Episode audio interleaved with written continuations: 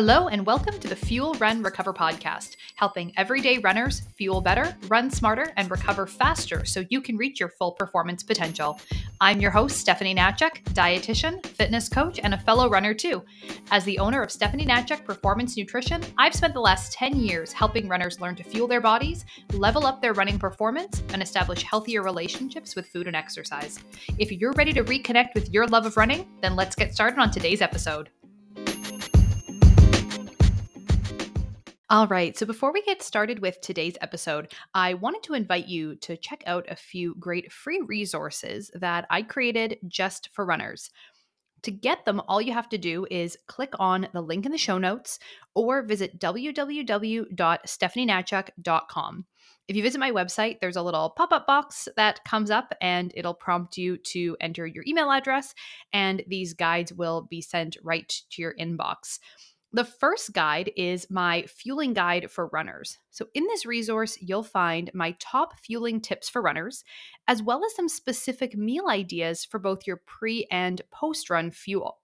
If you've been struggling to understand what to eat when to support your running and just figuring out like what those meal ideas like what those meals look like, what kind of foods you should be including before versus after you run, what the difference is between pre and post run fueling, then this guide is exactly what you need to get you started on the right path. The other guide that I created is my strength training guide for runners. So, this guide includes both a PDF resource, has some tips, guidelines, and links to my YouTube series where I actually walk you through all of the exercises in the program. This is a great beginner strength training guide for runners who want an effective but efficient full body workout that helps support the key muscles and movements you need to run stronger and injury free. So, once again, both of these guides are available together. I have them put together as a little bundle for you. You can just click on the link in the show notes or go over to www.stephaniehnatiuk.com. Enter your email address just the one time, and both of these free guides will get sent to your inbox right away. I hope you enjoy these resources and find them helpful in supporting you and your running. And now let's get into today's episode. So, today in this episode, I'm sitting down with physiotherapist, podcast host, and author Brodie Sharpe. And what you're going to hear throughout this episode is a couple of references that I make to the Run Smarter book, which Brodie recently wrote and published. And I thought it was such a great resource. It was something that, you know, myself as a professional working in this space, um, you know, found really helpful. And I think, too, for every runner out there, there's so much to be gained from checking this out. The best part is that you can check it out uh, for free. Brodie has made the first 100 pages of the Run Smarter book available. We have the link to download that and to give it a read in the show notes. So please feel free to check that out. I hope you really enjoy it and get so much out of the Run Smarter book because I know that I did. All right, now on to today's episode. All right. So this week I am so excited to be sitting down with Brodie Sharpe, physiotherapist. He is an author um, of the Run Smarter book, as well as the uh, host of the Run Smarter podcast. And he today is here to talk to us all about running injuries and some do's, don'ts, and some things that you'll find in the Run Smarter book. So thank you so much, Brodie, for being here with me today. It's a pleasure to be on. Thanks for having me, Stephanie. All right. So before we kind of dive into all of all of the lessons that I'm sure you'll you'll share with us today, all of your wisdom about staying injury free while running, I would love to hear a little bit more about your running origin story and how you personally became a runner. And then on the professional side, how you became interested in specializing as a uh, physiotherapist who works with runners. Yeah, so the story kind of blends into the two. So I became a physiotherapist first, and when I graduated, I was more into basketball, sort of playing higher competition and doing that into my mid 20s.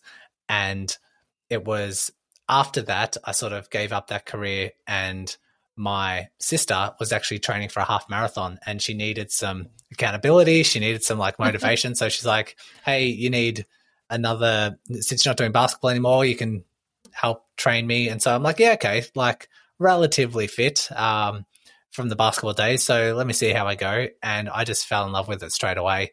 It, it probably took maybe two, three weeks, which in the grand scheme of things is, is nothing. And yeah, absolutely loved it. And so transferring into my physio career, that was, you know, I was seeing anyone under the sun. I was just in a general practice. And whenever I would have a runner come in my door, an injured runner, I would be just buzzing. I'd be wanting to talk about, you know, what races they have coming up, what shoes they wear, what their running cadence is. And I'd just like, yeah, be really energetic. And it, it quickly turned into my passion. And eventually the Run Smarter podcast came out of that as a way to educate runners as much as possible because there's a lot of injured runners out there. Running and injuries are very closely correlated. And there's a lot of misconceptions, as we'll dive into today, that uh, people believe this is the reason I get injured, or this is what I can do to prevent my injury, or this is how I can increase my running performance safely. And based on evidence and that sort of stuff, a lot of misconceptions which can drive people down the wrong direction. So it's my goal to educate as many runners as possible, help them get back to pain free running. And so, yeah, just launched my career and ever passionate. I love that. And and I I had such a similar path and I think a lot of us do um, you know, in in these professions where there's so many different things you can do, directions your career can go. I mean, from working in a, a, private clinic or even in a hospital setting or you know doing this whole online virtual thing that is has just become so big for so many of us now i was the same way when i first practice. Same thing you know kind of seeing everybody anybody you you name it i can solve your problem. But when i would get uh, that client intake form that that uh, request to work with me and somebody would mention that they were an athlete or sport nutrition or anything like that i would just be so excited to get into that first consultation and sit down with them and and talk about their nutrition for performance. And so you know same thing over over time it's kind of just narrowed down into specifically talking about nutrition for runners um, but yeah, it, it's just there's something that just lights you up about that population. And, you know, when you have the opportunity to go all in like we have, it really makes it uh, not feel like work, doesn't it? For sure. For sure. I've, yeah. Uh, I work hard, I work long hours, and I am never burnt out. I've just been going for years just with a big passion. So, you know, seems like we're on the right track if that's if that's happening and that you sort of get that sense. Yeah, absolutely. So because you specialize in working with runners, treating runners, and and that's been something you've been doing for years now, in your practice, kind of in your experience of what you see day to day, what are the most common causes or sort of contributing factors that really cause runners to get injured? Yeah, we can break this down into a bit of like a formula if people were to envision this because in a general sense, it comes down to load versus capacity. So your load is what you apply to the body when you exercise, and the capacity is what your body can tolerate. So on the capacity side, if you can imagine every bone, ligament, um, muscle, tendon, everything has a certain capacity. And if you go for a run, if you go for a bike ride, if you do a gym class, you're challenging that capacity and ideally what we want to do is challenge it enough so it you know gets stronger because that's what we want to do. We want to develop and we want to you know have our skills build but we don't want to overdo things. And that's where that load comes into it. If you if your load abruptly exceeds your capacity you'll end up with an overuse injury. But what we see more often is it's a little bit more gradual than just you know someone running or sprinting and they get a hamstring strain. Rarely does that really happen with runners. It's more of a gradual over time. They might run one session and do a speed session and be really sore the next day and develop an injury, but it can also happen gradually over time. We have um, tendinopathies from like two weeks of just doing too much, just that little bit too much, but just spreading it over a couple of weeks. Tendon gets a bit sore, then it gets a bit stiff but also over months as well. We know bone has a load capacity, and we know that the bone adaptation phase and that bone growth turnover is a lot slower.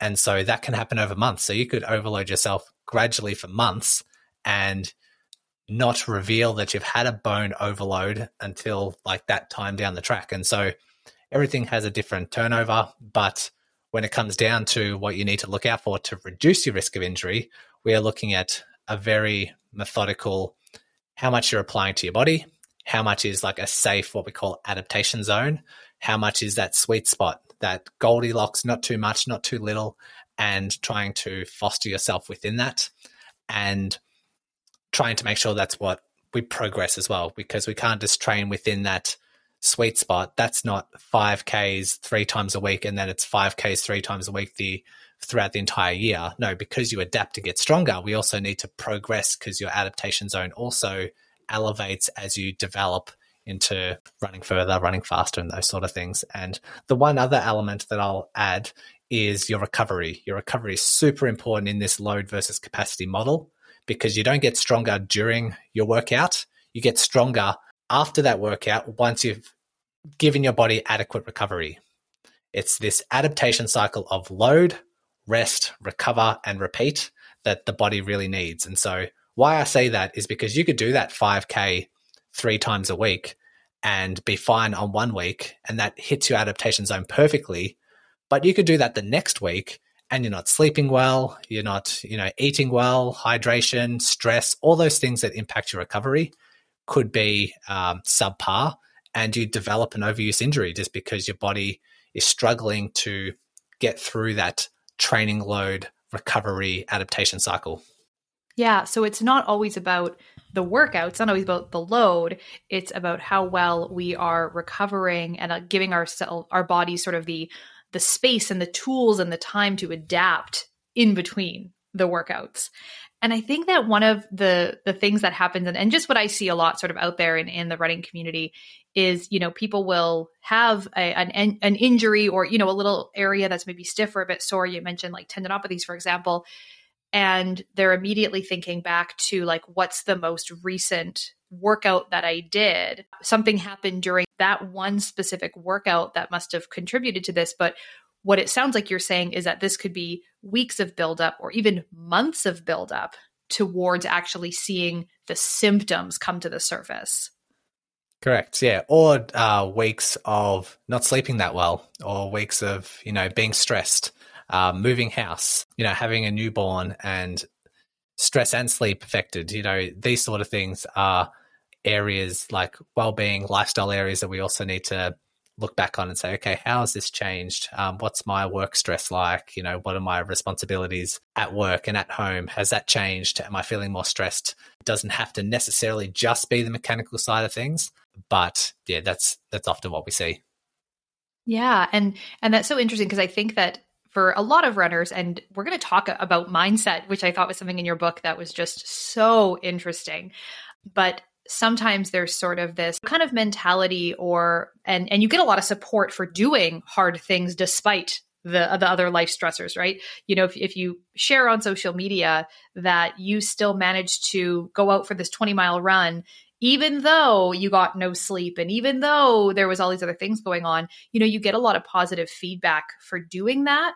But i think what we need to remember is um, you know to adapt our training plan and being flexible when our other lifestyle factors maybe aren't quite where they should be. You know, being able to say, hey, maybe it's not a great idea to go do this really hard or really long workout that day if I know that there's other things going on that are going to prevent me from fully recovering. Yeah, I think all that sort of stuff. And people know that, you know, running slow isn't that exciting, isn't that sexy, isn't going to attract that much attention. And, you know, you can plan to go for a slow run and be like, oh, yeah, this is my recovery session.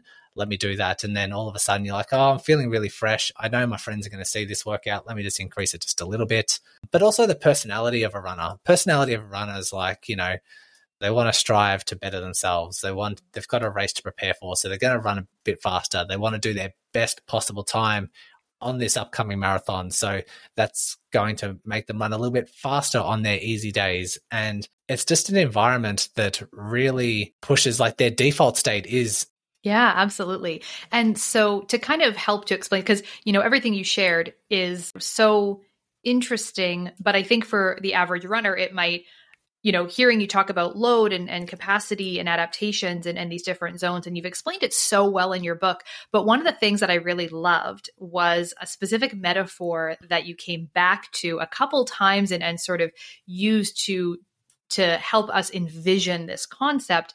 And that was your iceberg metaphor. So, can you explain a little bit more just to make it really easy for people to understand what you're talking about here, this iceberg theory and how it relates to some of these different concepts that you're talking about?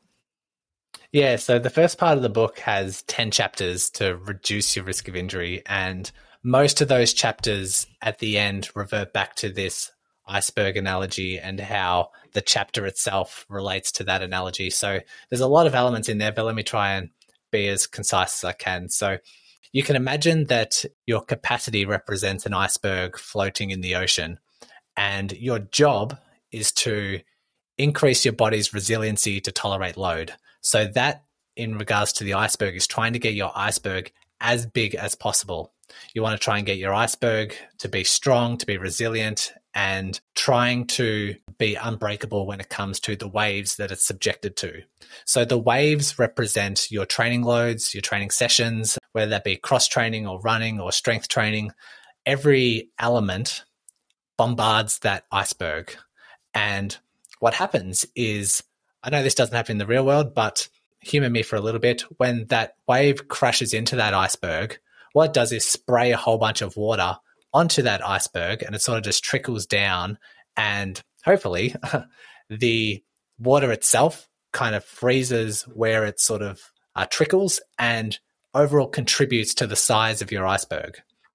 So we need training load, we need hard sessions, we need easy sessions, we need a whole bunch of variety of things in the right balance so that it contributes to the size of that iceberg, but isn't overdoing things so that it damages your iceberg because you can have a really weak, flimsy, small iceberg and subject it to a bunch of harsh waves and pieces break off or like it disrupts the internal sort of structure of that iceberg. We want to nurture it. We don't want to hammer it.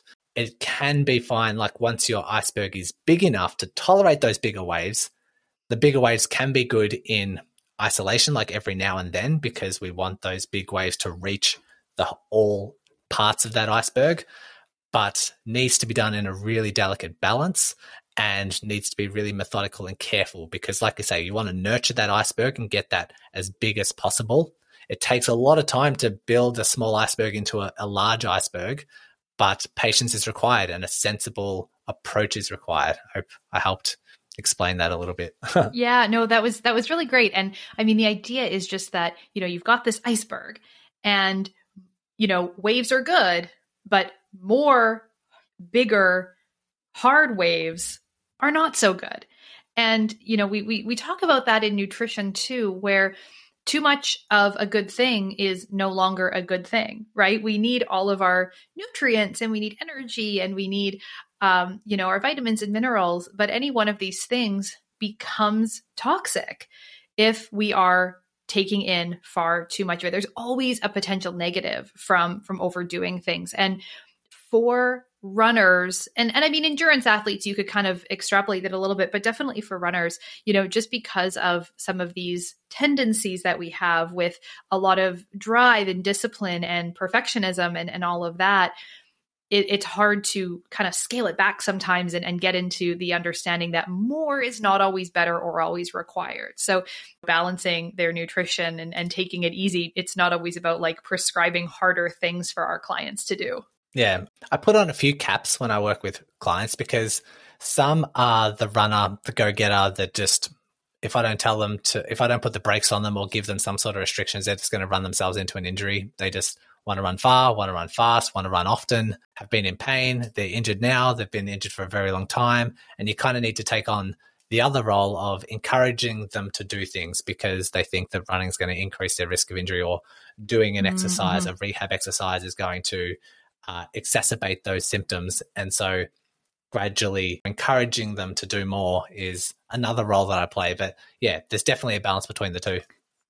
Yeah, yeah. And so on that that specific topic around, you know, injuries and and pain and, and all of that, for the average runner who's listening to this that, you know, is is going along and, and they're following their training program and, you know, they, they think everything is fine.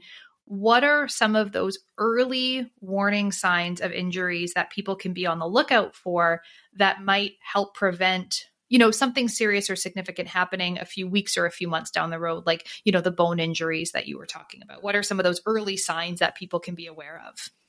Yeah. So you could have, first of all, like looking into your training, being objective and looking at the data and saying, okay, how's this looking? How's my mileage been and how do I think I can tolerate that? So if I look at the last three weeks and I've increased by 15, 20% every single week, that might be a warning sign, but doesn't have to be a warning sign. You could have been sleeping poorly and to no fault of your own, just sleeping really poorly. That could be an early warning sign. But I had a chat to Eric Hegedus on my podcast, and he's a researcher uh, working with runners. And I mentioned him in, I quoted him in my book as well. And he mentioned there's four signs that can be signs of an early injury developing. And so the first one being fatigue, like just general fatigue, doesn't necessarily need to be with running, like you're waking up a bit more tired, a bit more tired throughout the day. Your workouts, yeah, a little bit more labored, maybe getting a little bit more fatigue early into your run. No signs of soreness or stiffness or something popping up, but just general fatigue means that you're probably overloading yourself or under recovering. So one or the other. Mm-hmm. Mm-hmm. The other thing does contribute to like soreness, and that is delayed onset muscle soreness. So delayed onset muscle soreness is fine. We need it. Uh, we need that to get stronger. But if that delayed onset muscle soreness is becoming more severe, lasting longer, um, sometimes, you know, on general could last 24, 48 hours probably max. But if you're noticing it's lasting more than 48 hours than usual, or it's more severe than usual, and it's in more areas than usual, usually if you just get DOMS in your hamstrings, but now it's in your quads and your calves and those sorts of things, that could be an early sign for an injury. It's not an injury per se because it's the healthy type of muscle soreness, but could start raising some flags. The other two relate more to subjective, I guess objective data as well, but is your sleep and is stress. So researchers do sleep questionnaires and stress questionnaires, and they find that there's a correlation between if you have a lag in your sleep, like a 14 day lag, then your risk of getting injured that next week increases. We know that if you take questionnaires like lifestyle well-being questionnaires and show that you're more stressed than usual, it's elevating your risk of an injury in the future. And so these are great warning signs. Fatigue, muscle soreness, stress, and sleep. These are things that you can watch out for. And if there's some time in the year, sometime in your training where all of those four are popping up at once, definitely change your training. You need to dramatically change something because that means like an injury is just around the corner if you ignore those things and continue pushing on. Yeah. So in your experience and, and from you know the research that that you've done and, and the people you've spoken to with the sleep i find that it, it almost becomes a little bit of a chicken versus egg scenario and you know the stress contributes to poor sleep and the poor sleep contributes to stress and, and it sort of just snowballs for a lot of people. When we're talking about injury specifically is there one versus the other that you would say is sort of driving that process or or is it a little bit of a chicken and an egg scenario? So is it like the the sleep is contributing to injury risk or the early injury is causing us to have poorer sleep uh, it depends on the person. Okay. I don't because people can be affected by sleep without like right now. Let's just say you have a newborn baby, not really stressed, but you just have to wake up and you know attend to the baby. That's that's not because of injuries, not because of stress. It's just because it's just what you have to do. I myself, over the past couple of years, like struggle with sleep. I, I have some really good patches, but sometimes when my sleep is negatively impacted, it's not because of stress, it's because of excitement or like, you know, a new project that I'm working on or, you know, different business ideas. That's what really gets my mind racing. And I'll wake up with a new idea and I just can't get back to sleep and like those sorts of things. But totally to your point, I deal with injured runners that are stressed because they're injured. They're worried, anxious, all that sort of thing, purely based on that injury. When their injury gets better and starts getting better, they might still be worried about a flare up, and so the stress still hangs around. Um, depends on any, everyone's default state because someone can be injured and actually focus a lot on the positives, and they can actually have a good experience with their rehab. They're learning a lot, but someone can be injured and it is just the worst thing in the world. They fixate on all the negatives and the anxiety driven stuff. They get depressed. They've, you know, they run for their mental health and they can no longer do that. and so that's really spirals out of control. And so you need to pick your patient. You need to pick what those drivers are, what the default states are, and come up with strategies to address that. Because my strategy is just to, if I wake up and I'm really wired, to listen to some like guided meditation or um, those sorts of things to really calm myself. But if someone's stressed and also losing sleep, then you might need to address the stress, which might, you know, come along the lines of positive thinking, you know, having some sort of routine where you're focusing on the positives and affirmations and all that sort of stuff rather than just a guided meditation. That's something like that might be more effective and tailored to that person. Yeah, yeah. I uh, have cats, and I often question why we keep nocturnal pets in our homes when they are uh, waking me up at, at, three o'clock in the morning some nights. But uh, yeah, that that's great. And so on that topic of soreness and, and kind of good versus bad and, and kind of how to know the difference and, and where that that threshold lies. And you know, from what I'm hearing, it definitely sounds like it's going to depend person to person and kind of what their norms are. But you had um, posted about this just on your Instagram a couple days before we're recording this episode, and I thought that was a perfect um, sort of topic to cover on on this episode, and something that I know a lot of people struggle with is just kind of knowing where is that line, like how do we tell the difference between good pain versus bad pain, delayed onset muscle soreness, and those early injury processes. And then, sort of, you know, to take that question one step further, when should someone you know kind of take a rest day or maybe just push through that little bit of, of minor discomfort? What are your thoughts on that? Yeah. It's it's a good topic. Um it's actually you know might be hard to visualize actually a couple of months ago now actually did a youtube video on this where i had this venn diagram because that sort of illustrates because there are a lot of um crossover characteristics between good and bad pain and so it's not we can just, link to that we can link okay, to that yeah. in the show notes. Excellent. Let's start with good pain. So, the good pain, as we've sort of talked about before, is the delayed onset muscle soreness. DOMS, what we call it. And we need that because when we challenge our body, when we challenge our capabilities, you know, it's strenuous and it's, we sort of want to just push, like dip our toes into something that's a bit too challenging and then back off and recover just so the body recognizes that strain and says, hey, you're pushing me pretty hard. Let me adapt and let me become stronger so that that's easier next time. And how we do that is we strain the muscle, we strain the tendons, the ligaments, and everything, and then we go through this recovery process. And purely in the muscles, there presents this DOMS, which is that pro- that healthy process to get stronger. It's necessary. Uh, so let's break that down just so we can highlight what the good pain is. So DOMS, delayed onset muscle soreness. So the delayed means that it comes on usually the next day or the day after that. Research will say, say it comes on 24 to 48 hours afterwards. My DOM sometimes comes on 12 hours afterwards. And like it depends on the person, depends on their genetic makeup and all those sorts of things, but it's a delayed onset. The next part is muscle soreness. So this is where we talk about the location of those symptoms. So if it's delayed in onset and it's also um, a widespread muscle area, then we have like our suspicions that it is, you know, this good type of healthy uh, soreness. The bad kind of soreness can be outside of those parameters. So you can get pain during a run, which, uh, you know, isn't DOMS because it's not that delayed onset. You can get pain straight after a run, which isn't really delayed onset. It's not like 24 hours. So that can be um, an issue. Mm, okay. And the location of that pain, it could be right on the tendon, it could be on bone, it could be um, like a pinpoint. Like the muscle soreness, the good type of muscle soreness, is usually widespread, fake. Most people have experienced it. It's their whole hamstring, it's their whole quads. It's like this, you can like put your hand over that entire area. Whereas an injury is not always, but more like focal, more like pinpoint. Mm. I've got pain here, and they'll point to one spot. And it's usually a bit more sharp in nature.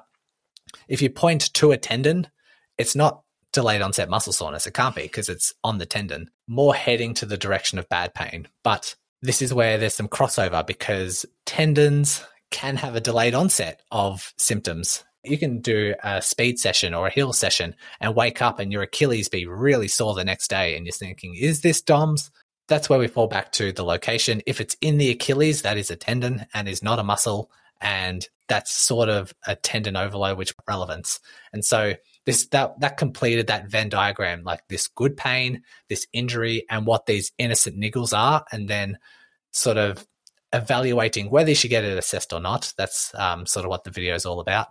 And yeah, it's it's tricky. It's tricky to navigate. You need to, to look at the location, the characteristics, what you did the day before. You sort of need to combine all of these, the history and the symptoms, and sort of calculate what we think it is. But hopefully, that's some some guidelines that people can follow. Yeah, that's great.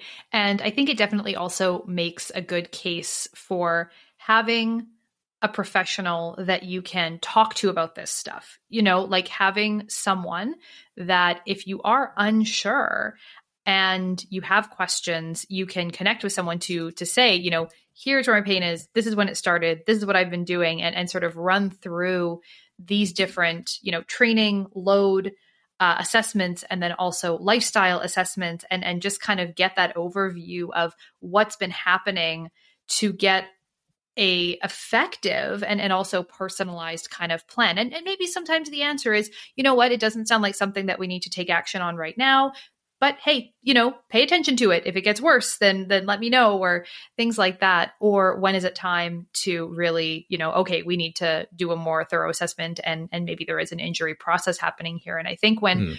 people are kind of relying on just public community spaces or, or just like running friends or you know sort of people who maybe don't have a, a lot of the education around some of this stuff if, if that's where they're getting their advice from it can really running or doing a task with DOMS affects your performance, doesn't increase your risk of injury, um, unless it's so severe that it's like hindering your mechanics, but very rarely is that the case.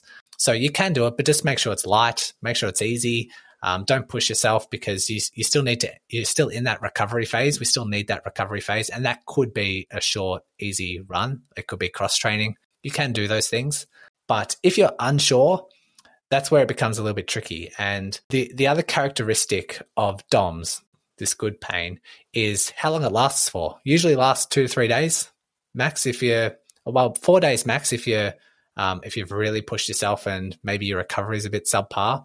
But I've had people message me or jump on calls with me and say, "Oh, is this DOMS? Is it? I'm not too sure. It's like in the muscle." Is and I'm like, "Okay, how long have you had it for?" And they say six weeks, and it's obviously not going to be that good pain. I think they're trying to convince themselves so that they can keep running. But everything's you know, fine. yeah, three to four days should completely subside. And if it returns and it keeps coming back, then it's probably going to fall within that injury realm, that injury category, which you need to be careful of. And you can continue to run with an injury, but it needs to follow very precise guidelines. Um, we could talk about that now, but um, it's also outlined in the book. Chapters that you had in the book that is is something that I had not really given as much thought to before and, and I thought was so interesting. And I love that you shared some some research that's been done on this area around a runner's mindset when they're injured and how that can impact their recovery time. So can you can you share a little bit more about, you know, this and and sort of what's in the book about that running mindset and and sort of that that injury mindset and if you've got a few suggestions for people who are really struggling with their outlook on things when they're injured, what can we maybe do to improve that uh, improve that mindset mentality? Yeah, there's there's kind of two parts to this. One is actually developing an injury. We know that mindset, personality traits are, are closely linked to developing an injury. Like we have people do surveys where they find that those have higher personality traits more towards perfectionism and more specific perfectionistic concerns rather than like perfectionistic strivings. So a perfectionistic concern might be I'm worried if I get injured what people will think of me or letting down my team if I don't do this, if I if I slack off or if I don't give it my all, you know, what am I going to think of myself? Like those are perfectionistic concerns. If you raise high in that, you have a significantly increased risk of injury compared to someone who doesn't have doesn't rank high on that um, that is that score. Fascinating. Yeah. And so um, research directly points to that. Um, so that's developing an injury. We also have research to know that when you're injured, your mindset, your attitude, your emotions, fears, anxieties all play an influence on how fast you recover, which I sort of think takes a whole bunch of different directions to why they why that's correlated, but also points into my fascination with the brain. Pain's very complex. Um, the brain's very complex, and if, if those who have listened to my podcast before know that I've done a whole series on pain science, I've interviewed pain researchers, and just because it's a fascination of mine, I'm constantly learning about the brain and how it produces pain and perceives pain, all those sorts of things. Also hormones like if you're stressed if you're anxious if you're worried um, not only is the brain getting really wired up and fired to go but it also releases a lot of uh, stress hormones that hinder your ability to recover. So there's a lot of things there and um, one paper in particular looked at catastrophization and looked at having a, a group of people with knee pain looking at even before they've started rehab do some questionnaires to see like you know, where their heads at. What are they thinking about this injury? And those who are ranking highly on catastrophization, meaning that someone might say, I have this knee pain. Am I ever going to run again? Am I going to end up in a wheelchair? Am I ever going to race again? Like, what about if I can't get back to speed work? What about if I can't bend over to pick up my kids? What about if I can't work? What about, and like, this is uh, an exaggeration of outcomes based on symptoms. It's producing a lot of anxiety. It's producing the brain to hold a lot of relevance to this to this injury and say we really need to take care of this. Let's really sensitize this area. Let's really um, get these nerves firing. And okay. just based on attitude as well, like if people are really catastrophizing, they're really fearful to do things. They're really fearful to do a squat or do an exercise or return to running. And they tend to really decondition themselves and with decondition comes pain amplification. They really spiral out of control. This is just based on their their outcomes. But this this paper would look at people who do the same rehab at the same time. So they could have a group that have the same like kind of injury. They split them off into well, they do questionnaires and they take the ones who are have this uh, catastrophization characteristics and they just follow them compared to the ones that don't.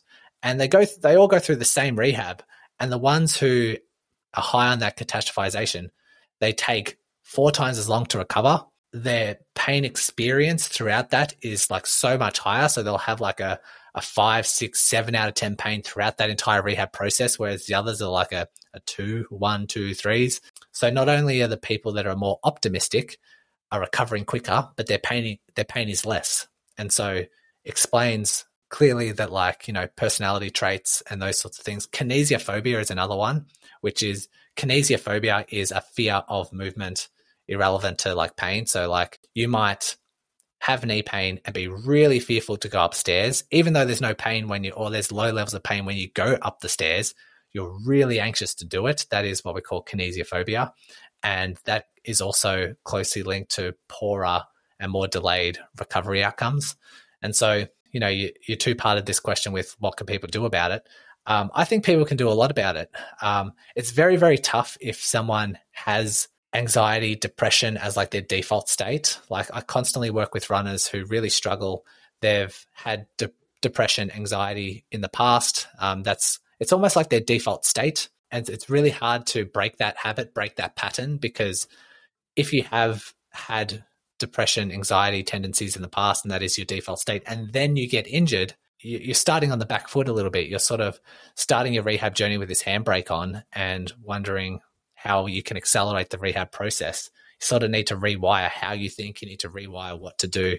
And that's where um, you can try some psychological strategies, positive thinking, positive affirmations, um, distraction, all these sorts of things. But I think people can really learn, seek it as an opportunity when someone does get injured. Flip the switch to say, this is like my path that I'll go down. I'll become stronger because of it. I'm going to learn so much about my body, going to learn so much about my injury.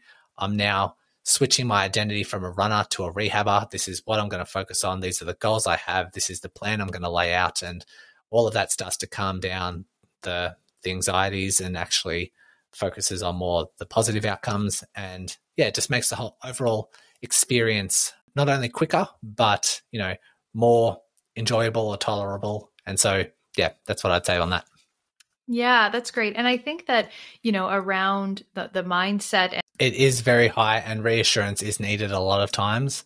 But yeah. sometimes people can go down a path that actually confirms their beliefs that it is irreparable. And they can, you know, go to a doctor or a health professional and say, oh, you're injured because you have one leg longer than the other. Oh, you're injured because okay. your glutes don't switch on. Oh, we've scanned your knees and you have arthritis and you probably shouldn't run. Like all of these things are, have been busted in the research, you know, for decades, but it still gets leaked into the uh, the runner. The runner just gets told these things, and they don't know the research. They don't know that if you have a leg longer than the other, then you fit within ninety percent of the population. They don't know that you know osteoarthritis shows in um, 50% of the population above the age of 35. They don't know these sort of things. And what they've been told and the narrative they're given sort of can spiral out of control and can like spark a bunch of these narratives and um, misconceptions, which is why I try to reveal these on the podcast and get people on, show people the research, you know, talk to the researchers, um, because people need to know these things. If you just have that reassurance, if you have that education, you can start your rehab with a, you know, a better foot, a better understanding, a, a bit more of a calmed mind. And then instead of being like, well, I'm destined to get injured because I have one leg longer than the other, or I'm destined to for this knee pain to get worse because it's osteoarthritis and osteoarthritis doesn't get better. If that's your outlook, then um, you know it's going to be a real struggle. And if you're told, the, if you're educated on the reality, then people have a, a lot more optimism yeah, and and sort of flippantly being told sometimes, you know, oh well, running is bad for your knees. Or if your knees hurt when you squat, then don't do squat. Like you're you're sort of given all of these limitations on, well, if it hurts when you do that activity, you need to stop doing that activity when in fact if someone is shown maybe how to do that activity properly with the appropriate load and maybe modifications to form is needed to rebuild strength then yes we we can squat and and run and lunge and and you know do all kinds of things with our bodies. But it's not about just going back to the gym and loading up the barbell all over again and you know jumping back in where maybe you were a few months ago. Yeah totally agree yeah. So, talking about squats and, and strength training and, and rehabilitation, um, something else that uh, that you mentioned in the book that I thought was really interesting was, you know, around the conversation with strength training and you know the research being a little bit you know less clear and and sometimes you see that sort of pulled to the forefront uh, to say, oh well, you know, there there's not strong evidence that that strength training makes a difference. But I, I loved your perspective on that as as to why we may see that difference in different sports. So the benefits of strength training for runners and how it can help with you know injury prevention, in your opinion, but then also where it fits into that rehabilitation plan. Yeah, for sure. And this is one of my big passions as well. Um, talking about strength training because I think a lot of runners get it wrong. um, there are plenty of ways you can be a bit more efficient when you go into the gym. Uh, so, on the injury prevention side of things, um, the evidence is skimpy in terms of the structure that is required and the amount of robust research that is required um, hasn't stacked up yet. There just there hasn't been science done. Um, there hasn't been. It's not that there's evidence showing that strength training doesn't prevent injuries. There's nothing to confirm it though. And so what I bring that down to is based on the the study design that's required is like you know really tough to do. The amount of the sample size that's required needs to be enormous because injuries are so multifactorial. Like we've talked about, there's so many different influences: um, speed, terrain, duration, shoes, all that sort of stuff. And um, because there is so many factors, you need a really large sample size to try and say with confidence that this will do. And that's where it re- it's really tricky. But there are there is research to show in if you hone in and scope on say one specific injury type, then there are because we're sort of scoping down and we can do smaller sample sizes. We do know that strength training helps reduce the um, knee pain, for example. We know that it helps shin splints, for example, um, plantar fasciitis, those sorts of things.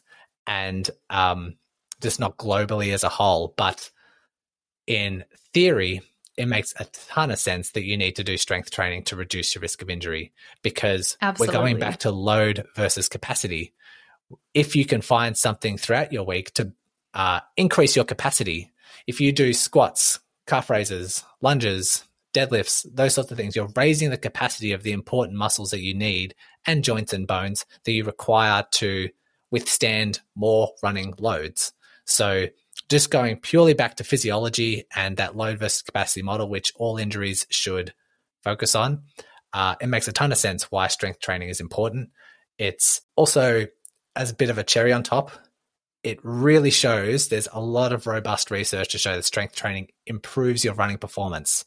And it might, you know, be counterintuitive, but it's even it shows that it carries over into marathon times like the slow endurance stuff. If you get super heavy in the gym and you're getting really good at lifting heavy weights you will have a benefit in your marathon times. That is clearly outlined in the research. And so you know like i say the research itself is a bit skimpy when it comes to injury prevention but what runner doesn't want to improve their performance and it's just the the cherry on top with really robust evidence that that will carry over yeah, absolutely. And two, when you sort of look at like research study design, you know, in in fields like physiotherapy and and stuff like that, you know, to have a a double blind type of study, well, it, you can't do a blinded strength training study because there's no placebo Correct. or you know kind of the control group for some of these things. So you're you're really limited also in terms of just having like you know this this sort of double blind ras- randomized control trial data for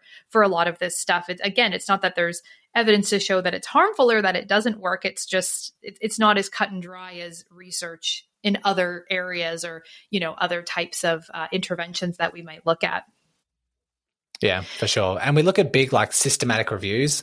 I- have read so many systematic reviews, and the conclusion is we need more research. and Every so time. a systematic review is when you get like a whole bunch of different studies that have already been published. And you compile all those studies that have a common theme, and then you try and draw a conclusion from that. And it just, you know, at the end, we need more higher quality studies. And so um, it's it just goes to show that it's, it's tough to do. It really is. Yeah, yeah. So, um, just just a little bit of, I guess I call it a, a, cheeky question based on you know the conversation around strength training and um, you know marathon training times and stuff like that. We we hear a lot, and and it's sort of just generally out there in the running space that we shouldn't be increasing our mileage by more than about ten percent per week, just just as a very general rule.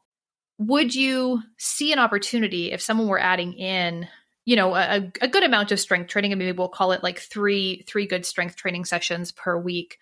Would that allow that person to potentially exceed that 10% mileage rule safely or, or more safely than somebody who didn't have the strength training as part of their program? Does it kind of allow for for a little bit more flexibility with that 10% rule?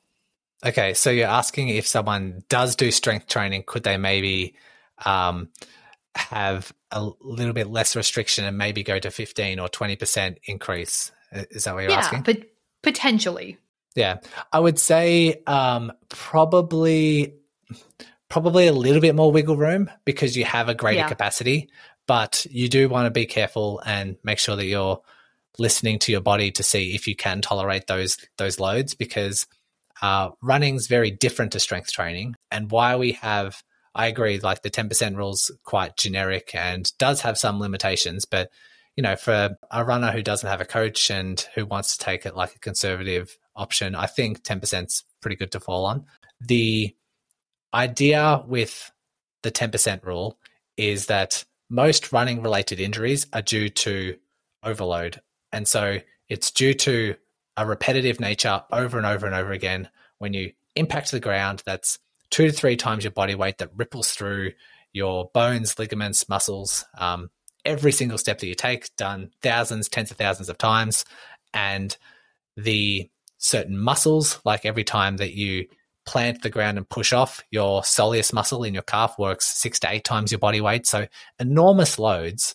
And we want to make sure that those loads aren't quickly accumulated to develop an overuse injury. That's why those sort of rules exist and making sure we have a really nice balance there and that we're hitting that adaptation zone. But strength is completely different. So strength looks different in terms of the loads applied on the body, the time, like the time under tension, all those sorts of things looks completely different. Um, so I know this isn't part of your question, but if you're a runner that's doing 10% per week, don't think that just because you implement strength training that you need to go to 5% per week just because it's a weekly mm, mm-hmm. accumulation of load. You can still yeah, great point. Um, factor in running as an isolated variable, but it depends where in the training cycle they are. Like if they're doing 50 miles per week or like, you know, 80 kilometers per week and they increase 10% each week for four weeks, that's quite a big ramp up. But if they're doing, you know, 10 kilometers a week or, you know, five miles per week and they want to increase by 10%, again, like that's a different equation. So, yes, strength training will allow you to be a more resilient runner because you're exposing your body and adapting your body to different loads You become it's a different energy bucket that you are now resilient to. So you will have a little bit of more wiggle room in your um, in your running, but just respect that the loads that go through your body when you do run is completely different, and you should be you know cautious and listen to your body. Yeah, yeah. And and so sort of to, you know, piggyback off that question, you know, if we're talking specifically about adaptation zone and, and a runner who really wants to increase that adaptation zone you know, as efficiently as possible, we'll say, uh, for whatever reason. Is there one or the other that, you know, really you feel provides that bigger return? Is it the gradual buildup of mileage that is is sort of you know really supporting that increase in adaptation zone or is it the strength training that you know or or is it really both and and the combination of two that you think that runners really need yeah when you ask that question, the first thing I think of it depends on the type of runner, how much mileage they're doing. Um, yeah. Let's just say they're running six times a week. You won't become stronger, faster, better, and and like lower your risk of injury if you go from six days a week to seven days a week. That's like right. it's it's an overload stuff, or like just running more in those six days. If you're already doing that, you need to either like replace one of those days with a strength training day and you are going to reap better rewards. But if someone's a beginner runner, they're running two times a week, they're not doing any strength training, uh, but they want to become a better runner, their best next step is probably to increase their frequency of their running. Um, mm-hmm. So go from two times a week to maybe four times a week. Um, gradually as the body builds up. And you do want to make sure that if you add a day, you're not exceeding your weekly mileage too much. So if you're running 10 kilometers, if you're doing two five kilometer runs and you want to implement a third day, you can do three or four kilometer runs throughout that. So you're reducing your overall hack the adaptation zone. It is increasing the amount of frequency. It's not increasing the volume, it's not increasing the speed and all that sort of stuff. It is increasing the frequency throughout your week. If you go from three times a week to four times a week to five times a week. That is giving you five more opportunities for your body to be like, what is this? Oh, it's running. Oh, I kind of like this stimulus. Oh, let's become a better runner. and it's sort of waking up the senses and how the body should move, the impacts it should have, the mechanics and all that sort of stuff, your cardiovascular system, and sort of triggering and waking up that, that your body to become that thing because your body yeah. does an amazing job of if you put it in a certain environment, you do it often, you do it like in a in that adaptation zone, you're going to adapt to do that thing better. That's why swimmers have big shoulders. That's why you know rock climbers have incredible grip, grip strength. It's why runners have good cardiovascular systems. It's like the more you do it, the body's going to recognize and say, I need to become better at this because I want it to be a bit easier next time. And so give it more opportunities throughout the week. I love that. Oh, wonderful. So on that note, um, I I really thought the book was so so great. Like you know, you. for someone who works with runners, like you know, as a professional in this space, I found it really helpful. You know, to fill in the the gaps that aren't my background and area of expertise, and I think too the way that you uh, lay it out and, and sort of tell the story and even share some of your own personal experience with this stuff it is, you know, really laid in a way that I think that the average runner sort of consumer can understand as well. So I think that every runner should read this book, no matter how new or experienced you are. So tell us where people can find your book and order a copy for themselves. Yeah, so the title is Run Smarter. Um, yeah, Brodie Sharpe, author. If you type in those, um, you should be able to find it. It's available uh, almost every online store, I believe. It's not in like a libraries or like, like bookstores and those sorts of things, but pretty much anywhere online. Amazon's probably the most popular. If you go search on there, you should be able to find it. Wonderful. And tell us a little bit more about your podcast and where people can find that and listen to all the great things that you share on there.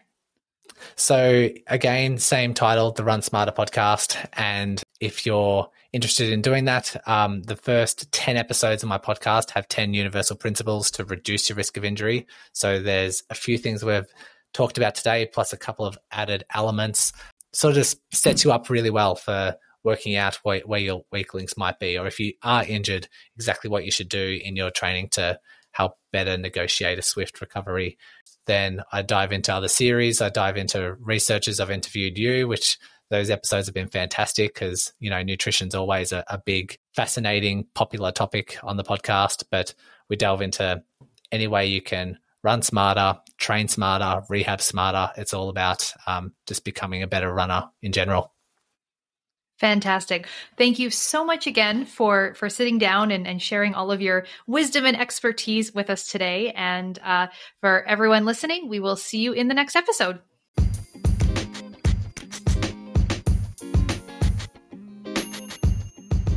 The information on this podcast is for educational purposes only and is not to be used or relied upon for the diagnosis or treatment of any health condition. This information does not create a client practitioner relationship and should not be used as a substitute for professional medical advice.